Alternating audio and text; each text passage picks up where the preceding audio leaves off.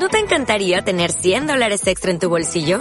Haz que un experto bilingüe de TurboTax declare tus impuestos para el 31 de marzo y obtén 100 dólares de vuelta al instante. Porque no importa cuáles hayan sido tus logros del año pasado, TurboTax hace que cuenten. Obtén 100 dólares de vuelta y tus impuestos con 100% de precisión. Solo con Intuit TurboTax. Debes declarar para el 31 de marzo. Crédito solo aplicable al costo de la presentación federal con TurboTax Full Service. Oferta sujeta a cambios o cancelación en cualquier momento.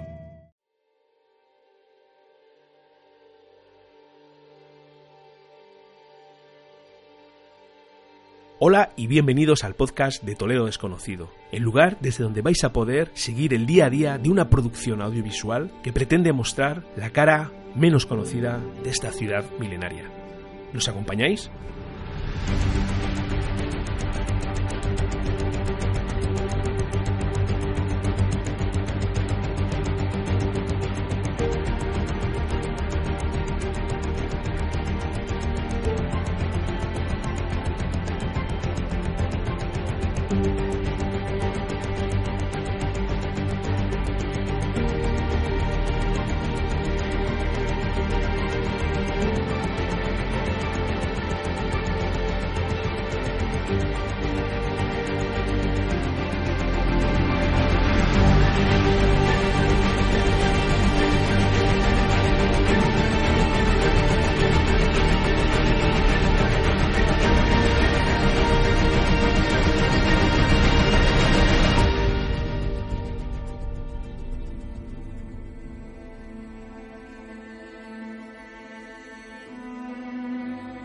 Hola y bienvenidos al primer episodio del podcast de Toledo Desconocido, en el que os vamos a hablar de un proyecto en el que estamos ahora mismo metidos de lleno, estamos en plena fase de, rodaje y que al final eh, lo que pretendemos es eh, mostrar a través de un documental el Toledo más desconocido, la ciudad que, menos se conoce más allá de las rutas más tradicionales en las que se visita la catedral, se visitan sinagogas, mezquitas, etc.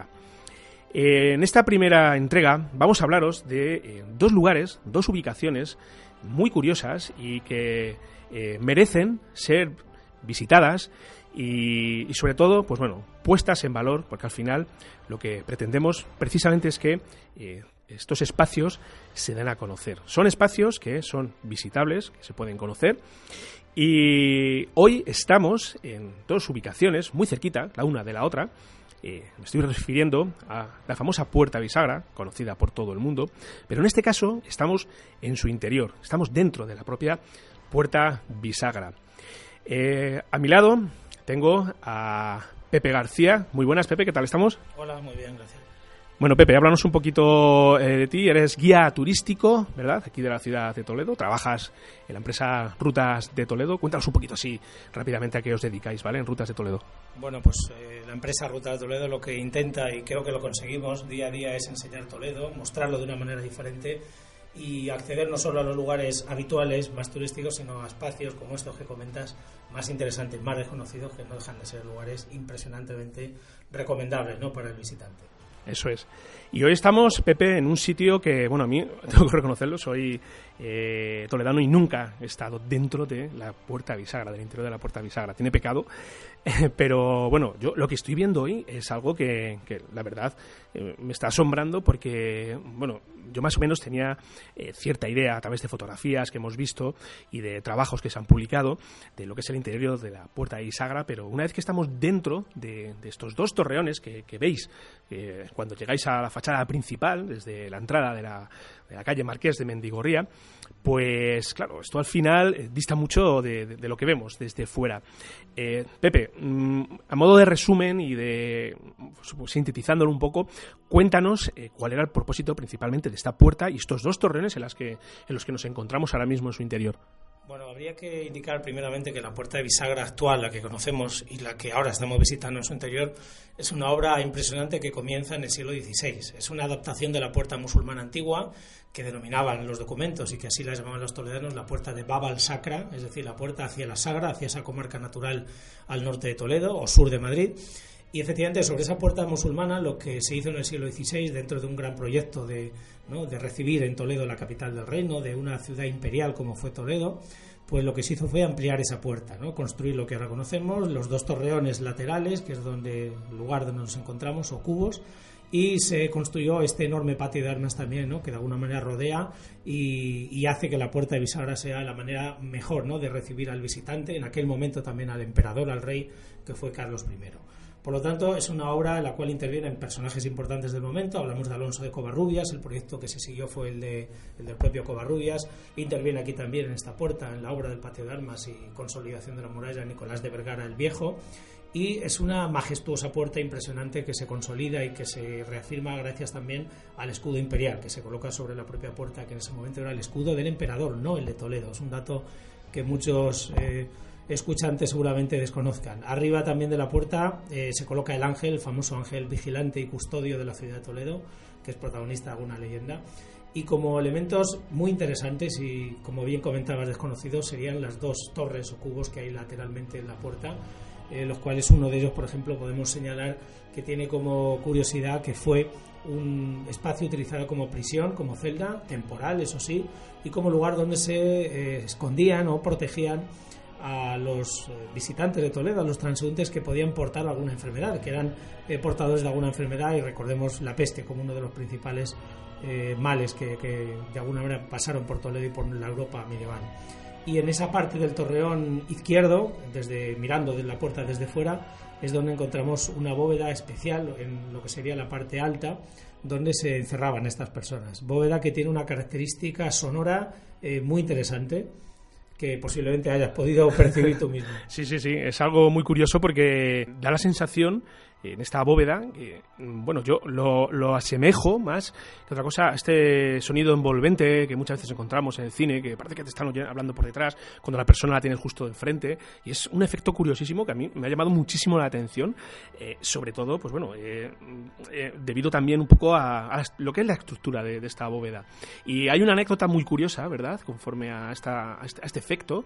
Bueno, pues como bien dice, se cuenta tradicionalmente que las personas que estaban aquí encerradas, no solo presos, reos o ladrones, sino los propios enfermos, que no se les dejaba acceder a Toledo y que en esta puerta se controlaba su acceso, se cuenta que al esconderlos aquí o al pasar unos días o semanas, quizá algunos meses, eh, muchos de ellos, lógicamente, con el sentido religioso de, la época, solicitaban la confesión. El sacerdote, para acercarse a ellos no demasiado y confesarles, lo que se hacía era colocar al enfermo el portador de esa enfermedad en una de las esquinas de los laterales de esta sala, de esta eh, especie de sala abovedada. El cura se colocaba en otra parte, enfrente, no muy cerca del preso, y lo que hacían entre ambos era hablar, pero no uno mirando al otro, no uno pegado al otro, sino con ciertos metros de distancia, lo que separa esta bóveda.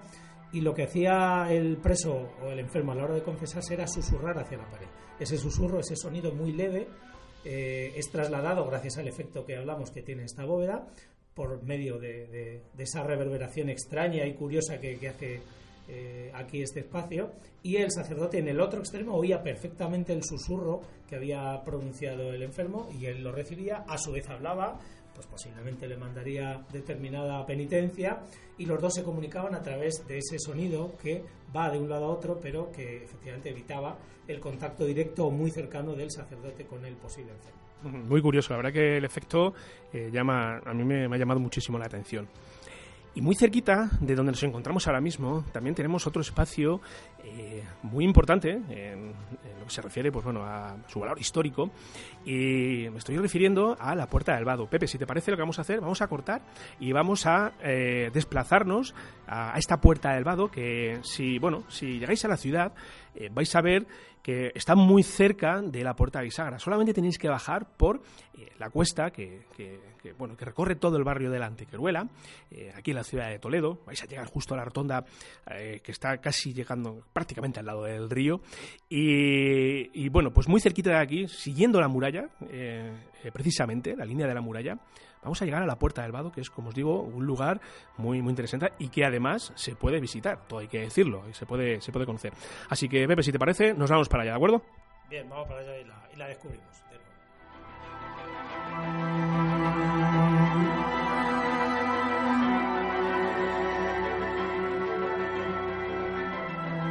Bueno, pues nos encontramos ya en, el interior de la Puerta del Vado, un, lugar eh, que ciertamente es asombroso.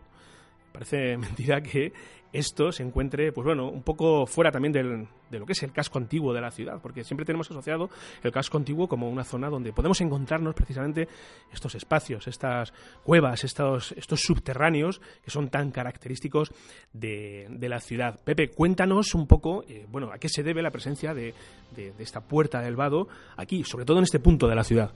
Bueno, pues lo de vado, el nombre que da eh, que se da a este espacio, a esta antigua puerta, viene porque el río justo enfrente de nosotros, lo que sería eh, pues al ladito ¿no? de, las actuales escaleras mecánicas, el río hace siglos en esta parte de la ciudad eh, tenía un nivel más bajo, es decir, había en el centro de, lo que es el cauce del río Tajo una especie de isla, un islote llamado Isla de Antolínez, hoy desaparecido, y el, agua efectivamente se abría, el agua del río Tajo, en dos brazos, ¿no? que rodeaban y abrazaban esa, esa isla, ese islote.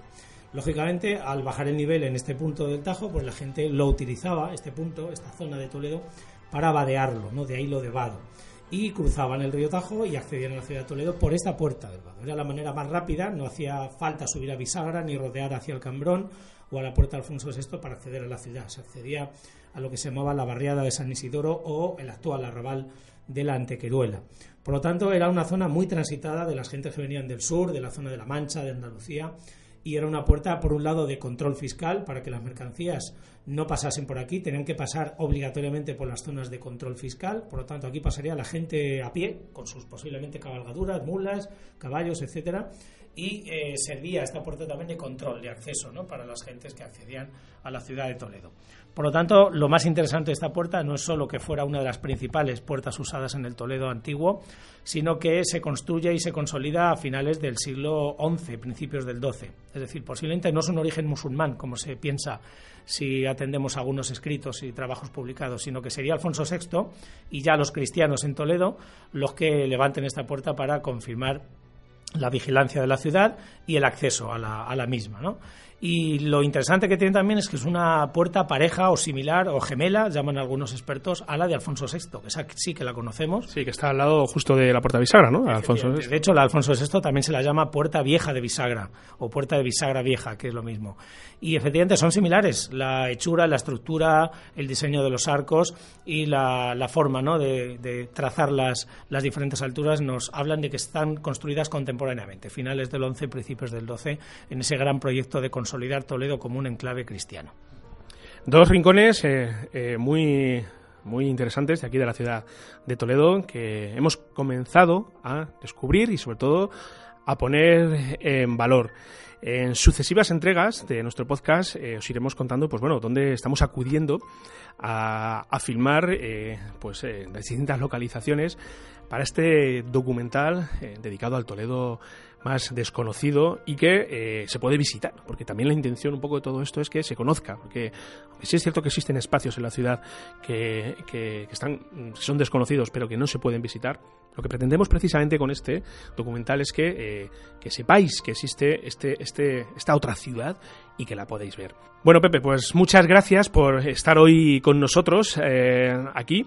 Eh, simplemente recordaros que estamos en la web toledodesconocido.es. Si queréis seguir lo que es toda la producción, todo el rodaje en el que estamos ahora mismo metidos, ahí vamos a publicar también los, los podcasts, probablemente también eh, mostraremos breves avances y os esperamos por aquí en la siguiente entrega, nuevamente centrados en otro lugar eh, de aquí de la ciudad de Toledo, desconocido, pero visitable, sobre todo que sea eh, un lugar que se puede conocer y que, bueno, que sale un poco de, de las rutas más habituales de la ciudad de Toledo.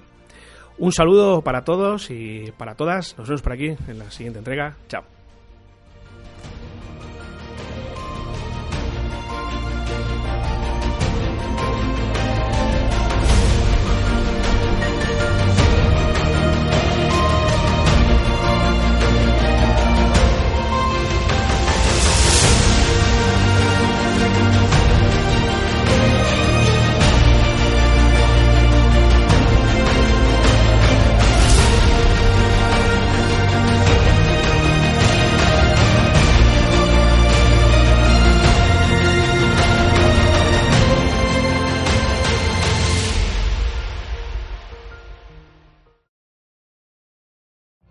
Every day, we rise, challenging ourselves to work for what we believe in. At U.S. Border Patrol, protecting our borders is more than a job, it's a calling. Agents answer the call, working together to keep our country and communities safe. If you are ready for a new mission, join U.S. Border Patrol and go beyond. Learn more at cbp.gov/careers.